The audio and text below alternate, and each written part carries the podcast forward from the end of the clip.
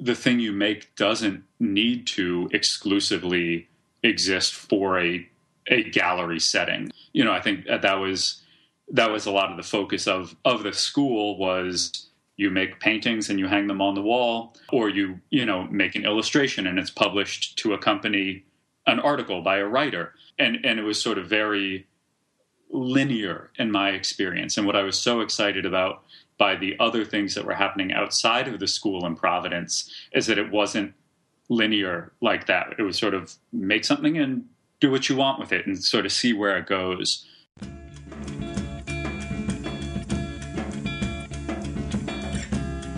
Welcome to the Studio Break Podcast. I'm your host, David Linneweh. Today's episode 136 with Alex Lucas, who joined me from his studio in Chicago. We talk a great length about his landscape series, which incorporates a variety of different mixed media approaches, printmaking, painting, as well as installation and sculpture. So please stay tuned for that. If this is the first time you're hearing a Studio Break, we want to let you know we're a podcast and blog site. We feature a variety of different artists. They come on to Studio Break, they talk with me about their artwork, their experiences, their research, all of the things that go into their studio practice, and we share these interviews on Studio Break. Again, you can access any of the old archived interviews on the left sidebar, going month by month, checking out all the great podcasts that you miss. Again, each of our episodes have images of the artist's work, as well as links to their websites if you'd like to contact them and find out more there. Once again, we are in a variety of different social media formats that you can follow. So please like our Facebook page. You can follow our Tumblr account that's studio break.tumblr. You can also tweet us at Studio Break. And of course, please subscribe to the podcast in iTunes. And without any further ado, here is Alex Lucas. Stay tuned.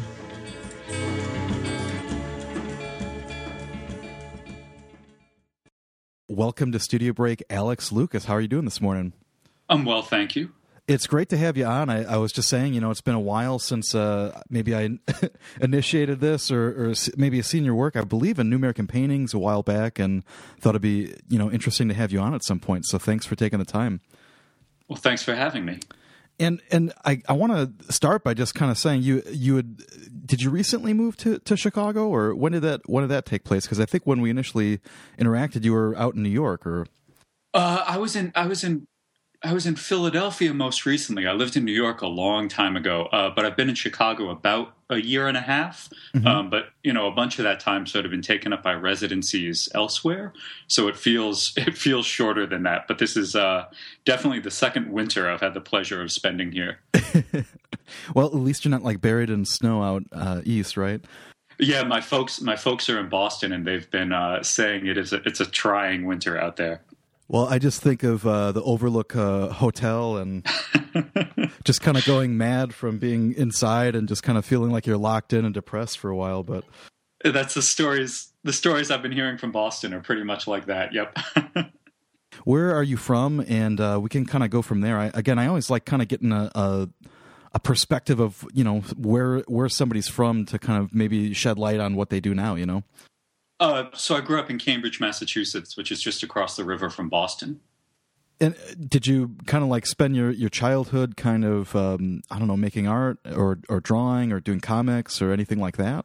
Yeah, you know, I, I was drawing all the time, and my parents were were really supportive uh, of of that sort of interest and just sort of always having um, paper around and pencils for me to draw.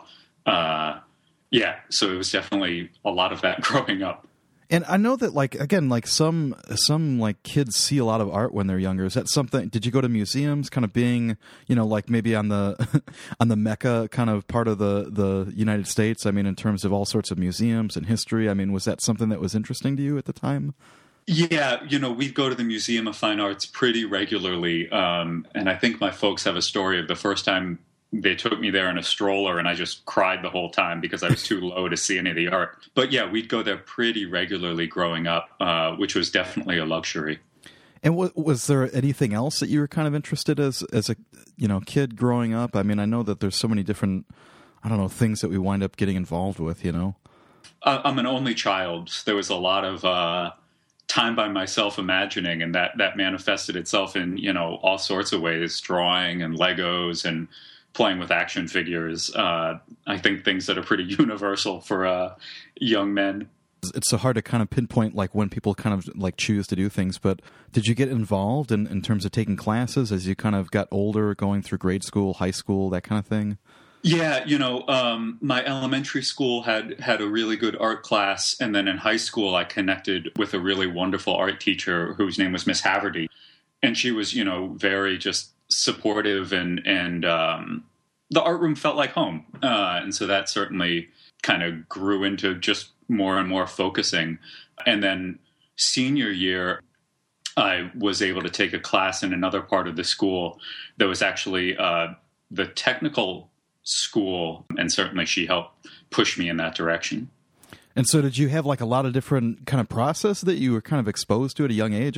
Yeah, uh, you know, I think I think it was it was primarily a, a two dimensional uh, high school education, but I think that's you know sort of the limitations of uh, of just high school art classes. It's a lot of it's a lot of working on paper, um, and I think that interest is certainly carried through. But it's interesting to know that like that process in terms of like you were saying, I think silk screening. I mean, is that's something that started out at the, at that same time too. Yeah, you know, silk screening was just sort of this this curious experience that I, that I was exposed to very briefly in high school, and then in college, sort of started to figure out more, but I was never really able to get into a screen printing class. So I think a lot of the, the interest was born then, but the actual practice came much later. And it's interesting to kind of be in that mode too, where you kind of feel like you know then I guess what you want to do when you're starting school. I think um, I don't know that changes so much for a lot of people.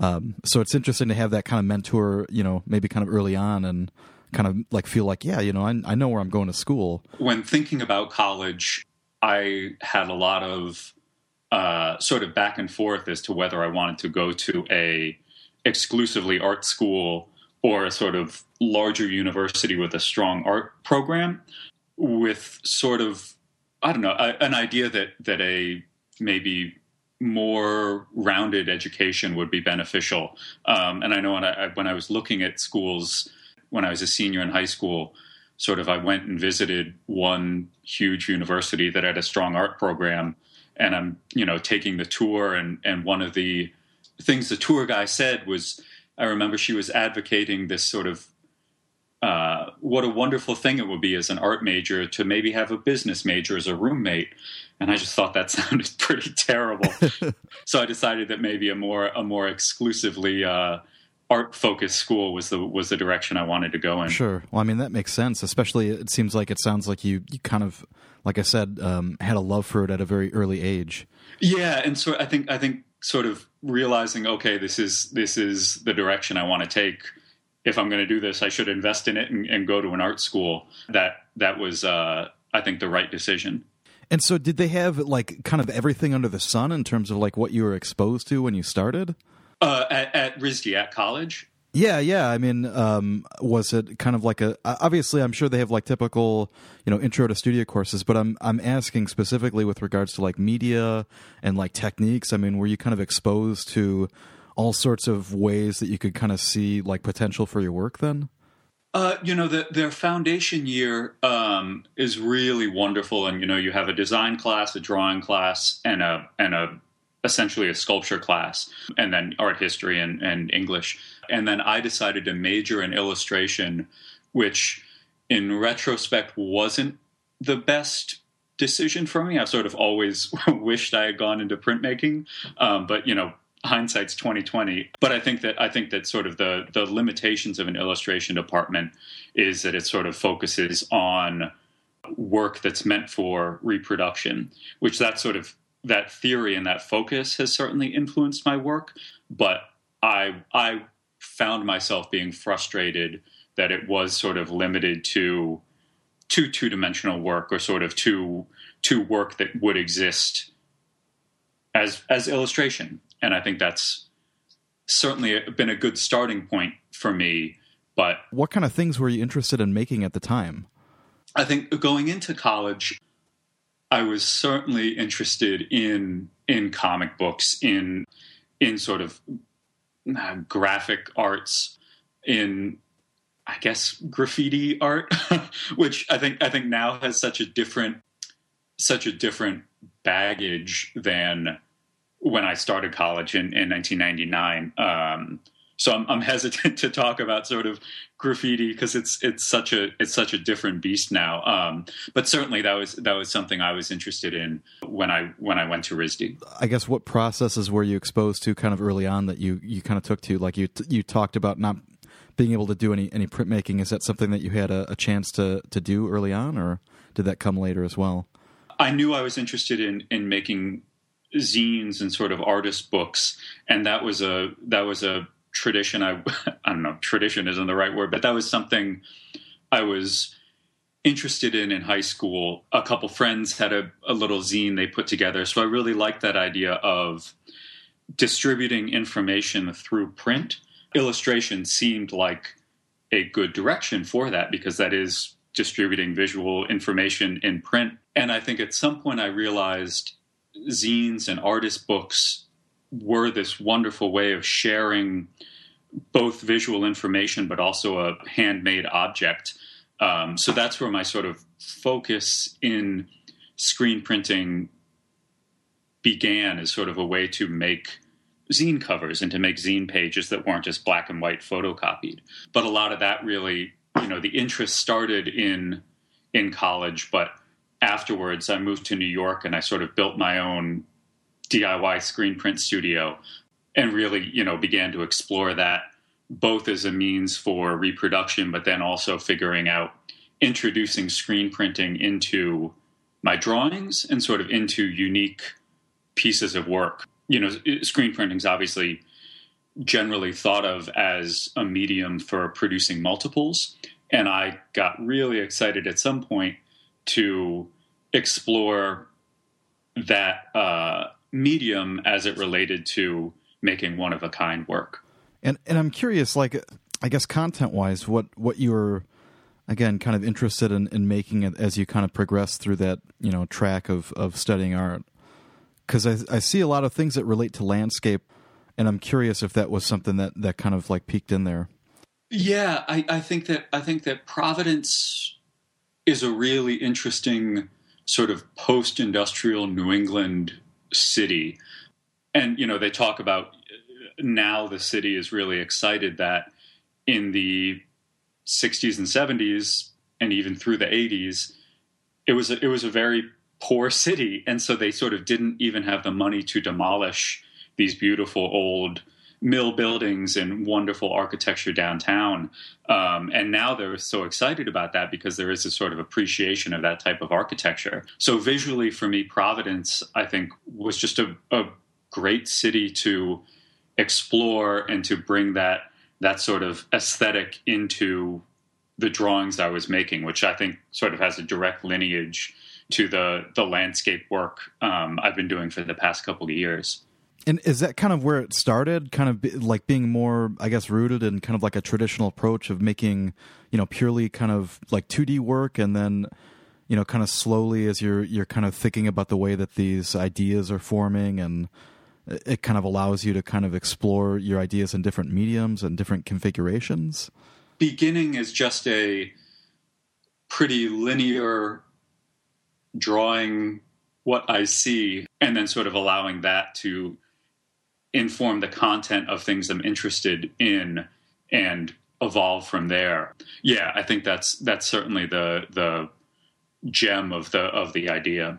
And did you take like a lot of photographs, or did you work on site? Did you do drawings from site? How did you kind of do like a, a research? I mean, again, you, it's interesting to hear you talk about, you know, these this idea of like maybe a landscape where where you've got all these kind of like old industrial buildings that are kind of like remnants of almost like another time. I mean, was that something that you you photographed and kind of explored? How did that kind of fit into that process of making uh, 2D works from that? Yeah, it, it, was definitely some some drawing from life. You know, bringing a big pad of paper outside. Um, a lot of a lot of photography, sort of the nature of a student time. I guess in New England in the winter, it's much easier to take a picture and then come back inside and be able to draw uh, and paint after the light's long gone. But you know, this is what 99 2000 so it was certainly before digital cameras were prevalent so you end up with these shoe boxes filled with with photographs that for me really became interesting objects themselves that start to introduce both the photography as reference but then maybe this photograph is included in, in a zine or you know it becomes it becomes its own art that's a that's a big phrase, but no, I, th- I think that's interesting. I mean, was that was that you know again that process of working with the idea of like making these publications is that something that kind of you know you you saw potential right right around that time? I mean, in terms of like oh man yeah i could take this image and you know kind of create these different contexts for it almost you know as a painting versus as a photograph. Yeah, I think so, and and that's where that's where sort of the the idea of of creating a publication as a way to share with friends, um, it it takes away the precious nature of a painting where where you just have the one painting and it hangs on the wall. Now you have a reproduction that you're able to sort of disseminate and give to people and and share. Uh, and i think that sense of wanting to share images uh, was really was really exciting and still is to me. Interested in that that process as well how you could take you know this idea or maybe like a body of work and kind of start exploring it in different ways. I mean, is that something that your peers, you know, kind of really helped reinforce, or maybe like art history, or maybe like you know certain visual artists that you were looking at at the time that kind of helped influence like the the potential that you saw for your work?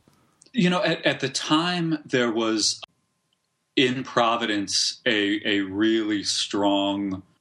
I, I I dislike the term DIY, but but it explains it. This sort of DIY culture where a lot of kids had had stayed after graduating and were living in mill buildings and you know throwing noise concerts and screen printing posters and just sort of this this and and then decorating their living space to these sort of cave like structures. Um, and sort of the most famous of these is is Fort Thunder, which has sort of become legendary and I was really lucky to be able to go there a few times at the sort of end of its existence before it was demolished. And honestly, I kind of I kind of hated going, um, and I, it was really kind of spooky and dangerous, and and I never really liked the noise music that much. Um, but just that that general excitement um, that surrounded that that uh, type of making, where you're you're just sort of creating a eight color silkscreen flyer for a show that three people are going to show up to on a Tuesday night in Providence, Rhode Island. And then, you know, you're wheat pasting the flyer around, you're making comic books. Um, it's, you know, turning into wallpaper for your house. Sort of that type of, of frenetic making, I think, is what I certainly left college with being the most excited about the thing you make doesn't need to exclusively exist for a a gallery setting. You know, I think that was that was a lot of the focus of of the school was you make paintings and you hang them on the wall or you you know make an illustration and it's published to accompany an article by a writer and and it was sort of very linear in my experience and what I was so excited about by the other things that were happening outside of the school in Providence is that it wasn't linear like that. It was sort of make something and do what you want with it and sort of see where it goes. Was your graduating BFA show more kind of traditional or did you kind of explore both painting and drawing but then also installation and print and and all these other things? My senior show, I think I was trying to flirt with with this idea of taking work off the wall and, and bringing things into the gallery from outside, but I, but it wasn't especially successful or or mature. Did you stay there afterwards, or did you move, or? No, you know, I, I I wish I had stayed for a year, but I moved right to New York after graduation. Well, I guess uh, New York's okay, right? you know, I think I think there was a, a group of friends who decided they were going to move somewhere else for a year before going to New York. Part of me wishes I had done that uh, because I ended up leaving New York after a couple years um, because I thought living somewhere else would always be exciting. But uh, yeah, I went right to New York uh, after after graduating um, because that was that's what everybody was sort of doing. That was the the thing for art students uh, to do is you move to Brooklyn and start being in New York.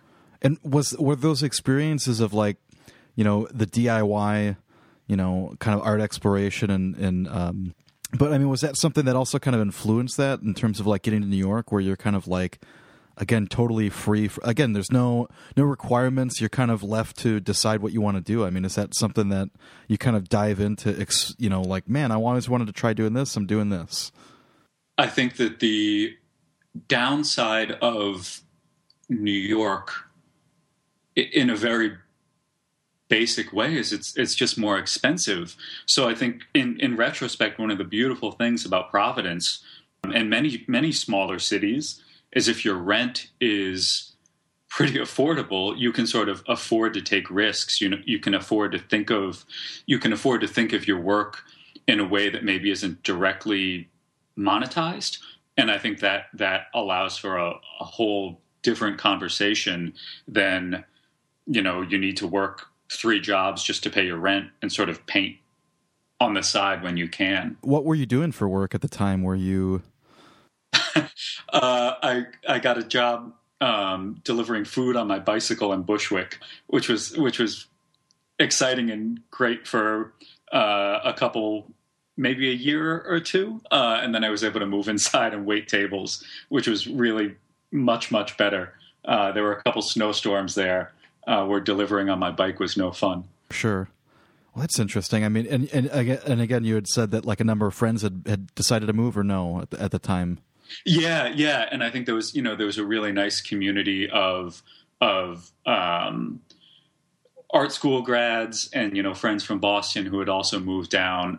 And in that sense, sort of the, the community was really wonderful in New York. But at some point for myself, I know I got comfortable waiting tables and, and I wasn't maybe taking as many risks with my work as I wanted to. And, and so that's when I sort of decided to leave New York was to sort of focus on experiencing other places. Uh, I think New York has a very, has, has a somewhat clear hierarchy of these are this type of galleries, this is this type of, you know, space, and these are the type of artists who show in these spaces and that was a little frustrating to me. So I decided to try something different. And so, where did you wind up moving? What did you do? Uh, I had an ambitious plan to move back to Boston for three months. Uh, and then I was going to move to Pittsburgh for three months, and then I was going to live in St. Louis for three months, and then I was going to live in California for three months. And this was this was the sort of plan was to sort of do this almost self-directed residency and exploration of of all these different places. So I got back to Boston, and a buddy of mine was living in a house that he was renovating at the same time. And so he, he offered to let me live there for free in exchange for working on the house. And I think I made it to St. Louis for about two weeks and decided to turn around and go back to Boston. Uh, so I ended up being in Boston for nine months of this of this self self prescribed year of, of wandering. And then I sub, was able to sublet a room in Oakland. So I went out there for what ended up being four months and really loved it. Uh, and then got the opportunity to to move to Philly. Uh, and so I did that and and was in Philly for about six years and really really enjoyed that city. Man, so lots and lots of experience in terms of moving around the country and and I don't know, is that something that was really like informative in terms of just kind of seeing I don't know. I'm sure some places that you'd never been to, but then also, I don't know. Did you drive? You drove there, or how did you get to these places? Yeah, I was, you know, got a little pickup truck and was able to sort of, with the generosity of my parents letting me store all of my stuff in their basement, I sort of was able to downsize life to what could fit in the back of the truck with just enough room for me to sleep back there too. So yeah, that sort of that freedom to just sort of up and move was really great and to sort of go these different places and and engage with with the artistic community uh, in these places was really exciting and formative. Again, for me, like I always wind up noticing like the things that are similar and then the things that are different when I go to like a new place. You know what I mean? Like, do you kind of take note or like inventory of all these things? Things that are maybe things that are going to wind up, you know, someday in the work, but you're not maybe sure how yet, or like subconsciously soaking it all up? Yeah, absolutely.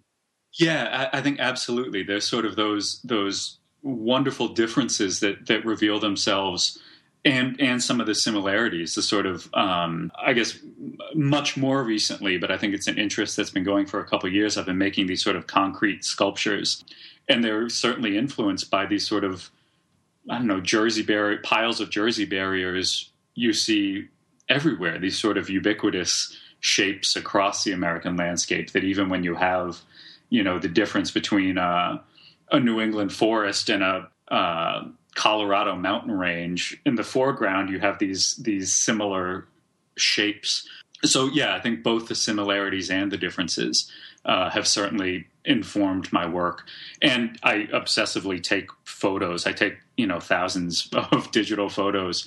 So in that sense, even even something that I see that you know might not appear in a drawing or sort of be referenced in work for many years. Um, the the gem of it comes from these these periods of traveling. And and I'm curious, you know, so like you're back in Philly. Could you kind of maybe, I guess, give us an idea in terms of like the uh, timeline, and then you know what kind of things you were you were making at that time? When I got to Philly, fall of 2007, and I was able to to, to fall right in with a studio space at an artist collective called Space 1026, which at that point had been around for, for 10 years. And it was founded by a group of, of RISD grads who were a generation older than me, but had sort of taken this, this Providence ethos of having a space and in that space you have a screen print shop and you maybe do some music shows and you have a skateboard half pipe and you have a gallery space and you have studio space. Um, so i was able to fall in with that and it, it, really felt like what i had been missing from at least my my understanding of the providence postgraduate experience. Um, and so at that point i really you know started to explore screen printing more and explore drawing on a larger scale and sort of integrating the two. So I think the the body of work that I guess I'm sort of still working on now started really when I when I got to Providence or I'm sorry, when I got to Philadelphia. And content wise, I mean, was this something where you're incorporating these kind of eroded, you know, fragmented kind of like landscapes at the time?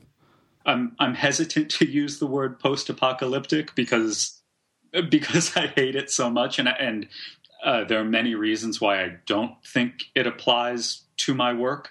Uh, but sort of for a frame of reference, those type of disaster drawings um, are, are, really started a little bit when I was in Boston and, and certainly continued the summer I was in California, but really started to be refined once once I got to Philadelphia. And you know, for decrepit landscapes, Philadelphia is a wealth of uh, of uh, inspiration. Yeah, I was going to say. So, I mean, like, what other things? I mean, are there other things that are influencing you? Because I don't know why. Like, I, I really love like science fiction, just because I, I think partially just because I think about like what life is going to be like by a certain time. Yeah. I don't know the idea of this thing being like permanent. Um, is something that that kind of seems funny to me. So, without being so bleak, I mean, what other influences do you have um, to to kind of maybe I don't know why was that why was that content interesting and and why was it worth exploring? I think at that time in, in 2007, I was still really interested in the fragility of the American I don't know, contract with people that, that we saw with the breakdown in Hurricane Katrina, that there's sort of this what happens when you can't call 911? Sort of what happens when that safety net of functioning hospitals, of of neighbors, of government, of police and fire services, sort of what happens if that disappears? And sort of indulging this this exploration of both you know clearly this is a tragedy. This is this is a disservice more than disservice this is a, a criminal act of government to you know have these levees break to have people at the super superdome uncared for. And yet the flip side of that is we're sort of engaging in the fantasy of what would it be like to exist in a city like that. And I think I think of that movie, um, uh, the Will Smith movie, I Am Legend. And there's sort of the first ten minutes of that movie before you realize it's another vampire movie. Um, I was sort of so. Uh, it, it, articulated so many of my interests of sort of what is this solitude and freedom that might come after a a collapse. Um, so that's sort of where the the interest uh, manifested itself. You know, it, it, had this start in you know being interested in in Providence, broken down mill buildings, and sort of being in college and breaking in and exploring these spaces, and it's sort of both a peaceful experience but an anxious one because you know you're worried you're going to get a trespassing charge or something. And sort of exploring that that solitude and that anxiety in the work that's sort of that's what really began to focus when i got to philadelphia. Yeah it's really interesting to hear you talk about it like that because i immediately start thinking trying to think of experiences in my head you know that are similar or that that kind of bring up those same ideas. I think for me that that gets to why my frustration with the the post apocalyptic label, or sort of for me the way that many science fiction uh, portrayals of this type of of experience go, is that it's always it's always so focused on well, there was a pandemic and now there are zombies, or you know, it's a vampire thing, or, or sort of all these explanations in, in a sort of narrative structure that obviously that makes sense for a, for a Hollywood movie. I was never interested in presenting a clear explanation of this is what happened before the drawing that I'm presenting. You know, I wasn't interested in saying, oh, this is global warming run amok. Um, this is the result of X, Y, and Z. Sort of for me, it's much more interesting to present an open ended narrative where where people can come to it from their own perspective. Because you know on one hand some people see my drawings as this science fiction thing but on the other hand they're they're very much look like Detroit or you know Camden New Jersey or someplace that exists today that that we as a society have just let atrophy. So so figuring out that that balance uh, I don't know. It's it seems to me like it's it's like almost like creating an abstraction, you know, some, something that you can kind of maybe piece together, but isn't exactly. so literal that it, that you're kind of like, yeah, exactly. Like, well, the waters rose, and you know, yeah, and and people people certainly have approached it in that way. You know, I, I had some work in a show in Philadelphia. Uh, there was these flooded cityscapes, and one of the one of the critics in town just sort of walked up to it and just said, "Oh, Al Gore," and kept walking. And and I I think that was a really frustrating moment for me, where I was realizing maybe I was being more didactic than I should be. It's interesting to think about it like on different different levels and relationships because I think for me, you know, I look at this as like my my exploration. So I don't know, in some capacity, I don't I don't know how much I'm concerned about like how it's contributing to something Mm-hmm. Um, I, I, mean, I think you want to be a little bit aware, but I think it's one thing where you, if you be, if you make that the primary goal, I think the work can kind of really come across and as really being disingenuous. So, yeah, and it's it's figuring that balance. I think in that sense, that's why I think I don't know. I don't mind disregarding somebody that's going to have four seconds to look at something. You know. Sure as as an artist, you know, um, reading theory and taking history classes, you know, it's really kind of impressed upon you that you have to you have to be staying current. You have to know what's going on. You kind of have to be in that world. Um, and to hear you kind of describe it a little bit, it seems like you're also the mind of just doing, though. You're doing a lot of work. You're not kind of like starting from the standpoint that you're to I don't know, change uh, people's opinions with what you do. Is that something that's uh, that, that's important to you in terms of like how well the content like merges with what you're working on, or is it something that comes out of just you know doing and repetition and going, oh man, I got this idea. I'm just going to explore this. And I think it's a double edged sword where I think I'm very happy with with the work I'm making, um, but I do think regularly about sort of where my work fits in, in a larger contemporary art dialogue, sort of where it's, um, I, I don't know who I see it talking to, sort of how, how it exists. And I don't have good answers for that, which I think can be both really exciting because it hopefully means I'm sort of doing something maybe a little a little unique. Um, but at the same time, I think it can be limiting because maybe it isn't dealing with with the issues that other that that are that are very contemporary, very very now. And so, what that means for the type of gallery that I exhibit in, sort of the type of opportunities that come, I I think it it it can be it can be limiting. It can be very rewarding as an artist, but in terms of a career, it's difficult or nah, not difficult. Uh, it's just a different it's a different experience.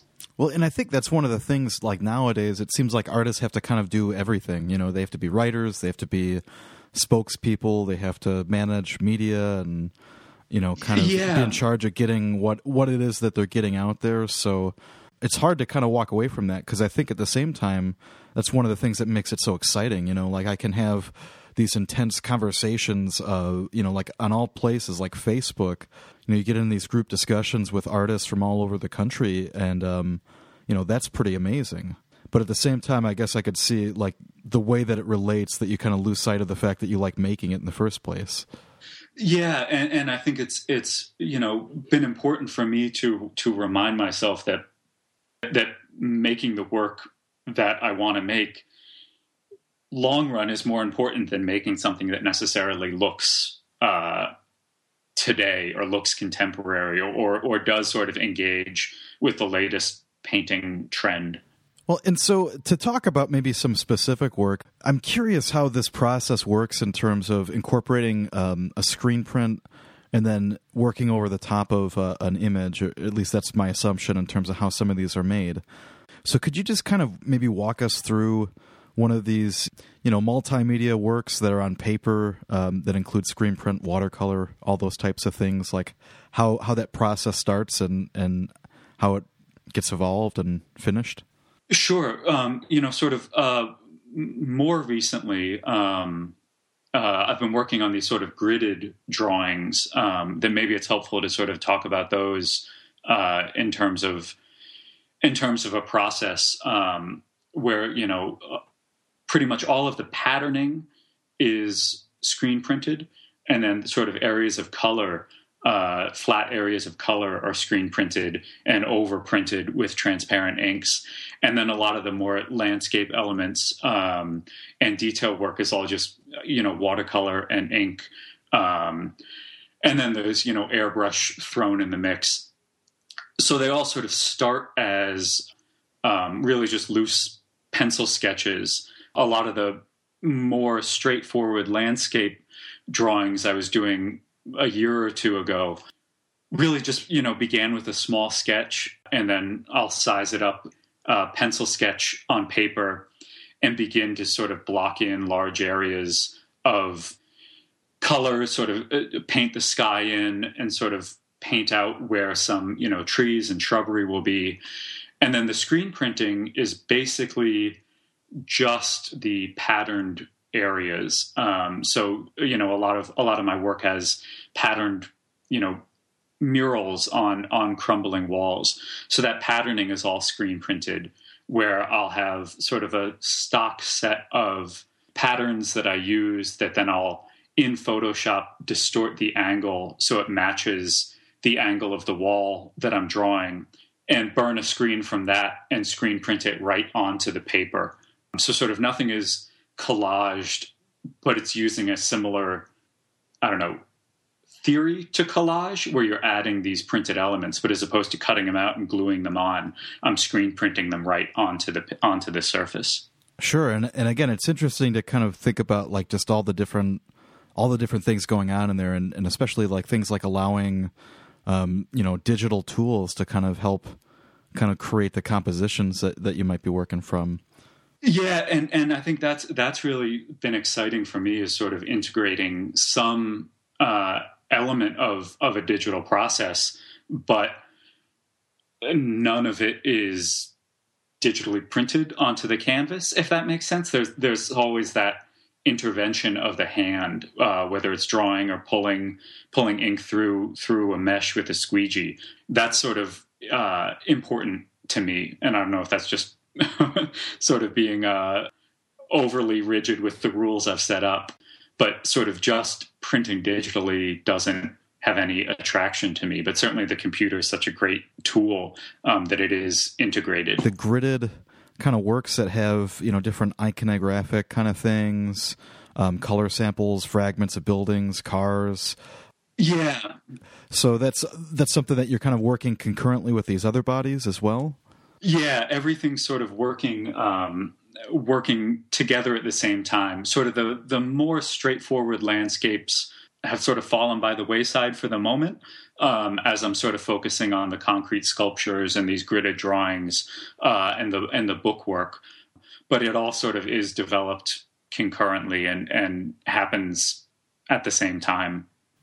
And are these like kind of diagram drawings? I mean, is it something where you're kind of taking a collection of moments from an experience, or are they different experiences, or do they have to tie into each other at all, or are they? How does that editing process work? I guess. Uh, these sort of started. I was inspired. I was looking at some really interesting early 19th century lithographs, um, and they were by an artist, Carl Bodmer. And uh, Bodmer was a Swiss draftsman who traveled up the Missouri River with a German prince in 1832. And he just had these beautiful depictions of the American West, just these great watercolors that then he brought back to Europe and with the funding of the German prince, turned into a beautiful set of hand colored aquatints. And he has a couple compositions in there that are depicting, you know, strange rock formations on the upper Missouri. And they're these gridded compositions where he's sort of allowed to put a number of small vignettes on the same sheet. And I was sort sort of so struck by how how this looked both antiquated but also sort of looked like a Tumblr archive mm-hmm. uh, where you sort of see all these images populated, sort of how it looked like a comic book page, sort of all these, for me, interesting contemporary references were fulfilled by this uh, aquatint from 1834 or something. And I think that sense of of antiquated but contemporary is really interesting to me and it gets back to this idea of these drawings that are the, these disaster drawings I was working on earlier that are both depicting a crumbling building in a past, but are theoretically in some sort of future where, where some disaster has occurred. So, sort of taking that that confusion about time uh, was really interesting to me, and working through these gridded compositions, I can sort of make little choices as the drawing is going along, which is just sort of more rewarding as a creative process uh, than some of the landscape drawings, where at some point all the decisions were made in the sketching phase, and then it was sort of just many long hours of executing. And i don't know some of the joy had had left that. These gridded compositions sort of allow more um, decisions later on in the drawing process.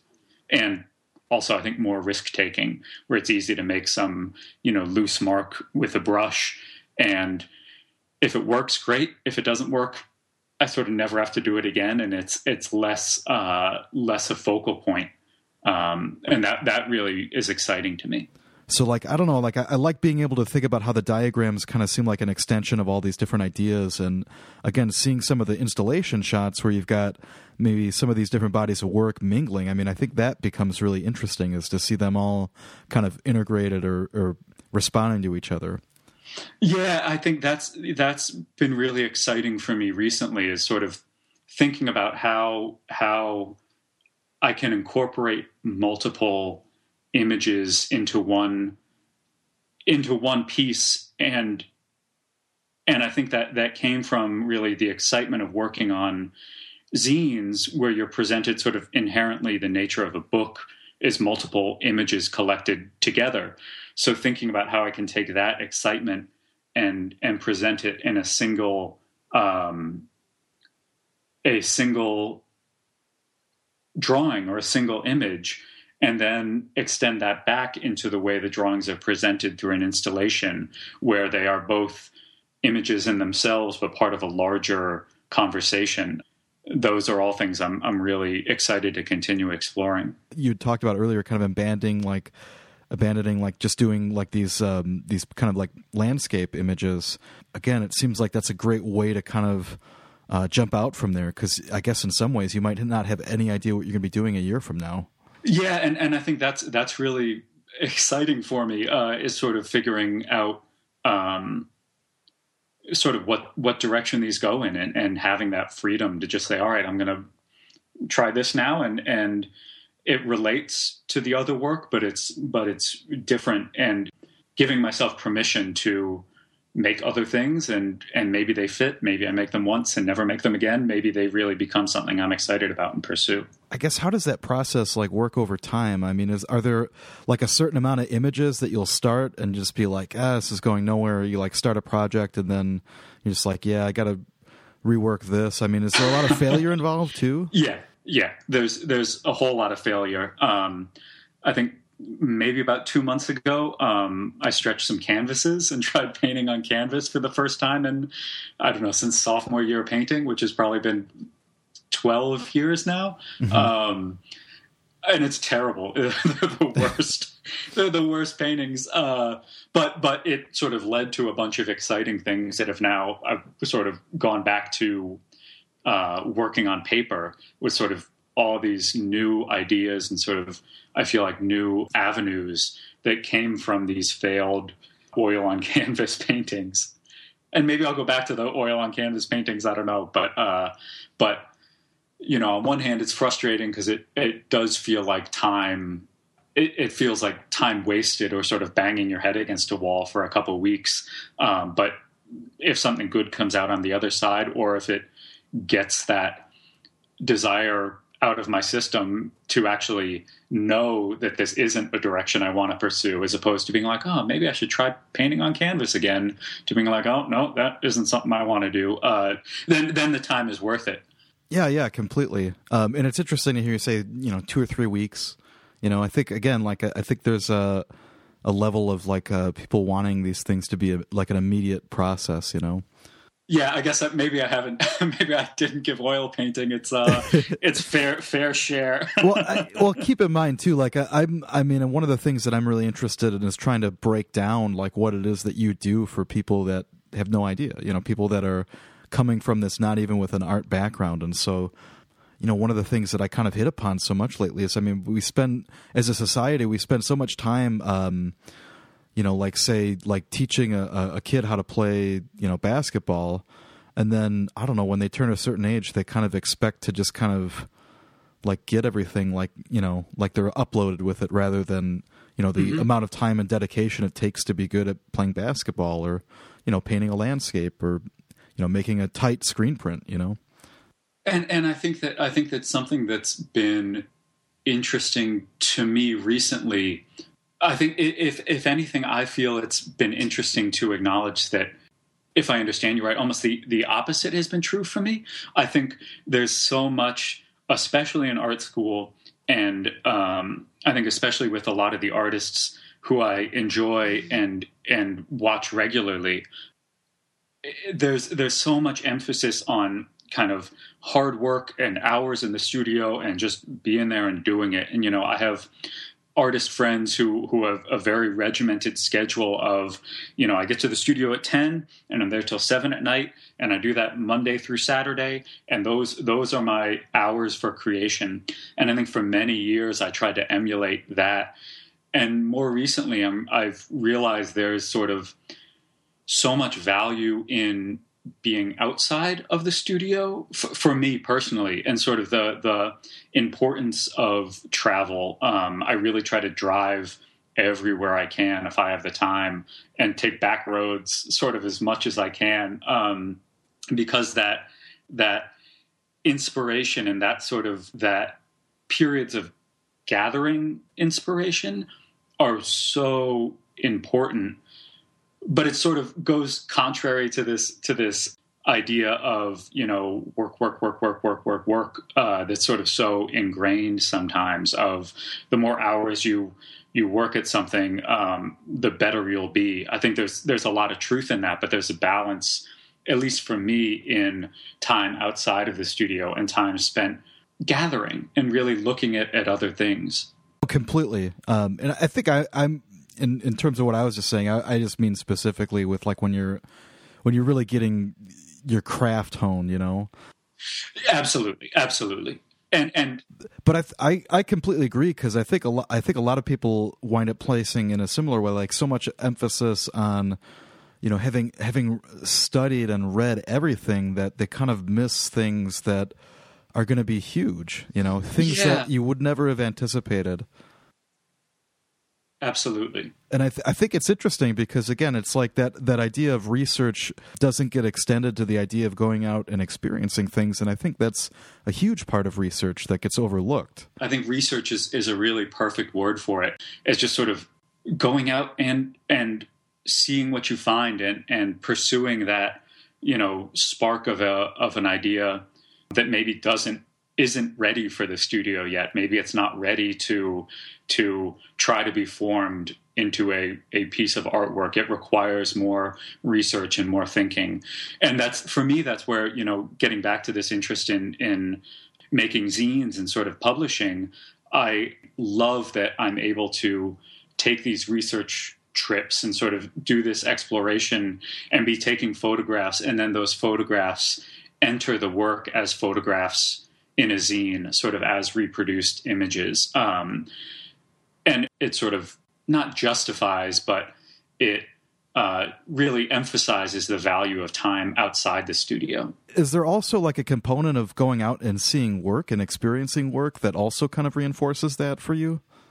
Absolutely. Um, but I will say that I think uh, this sounds terrible, but I'll be honest. I think I think a lot of times I'm more excited about seeing work in a book or even online than necessarily in person because there's there is like I don't like spending an hour in a, in a gallery show. I think for me it's much more informative and inspirational to be looking at an artist monograph and be able to sit in my own space and absorb it in my own time and sort of in my own comfort zone.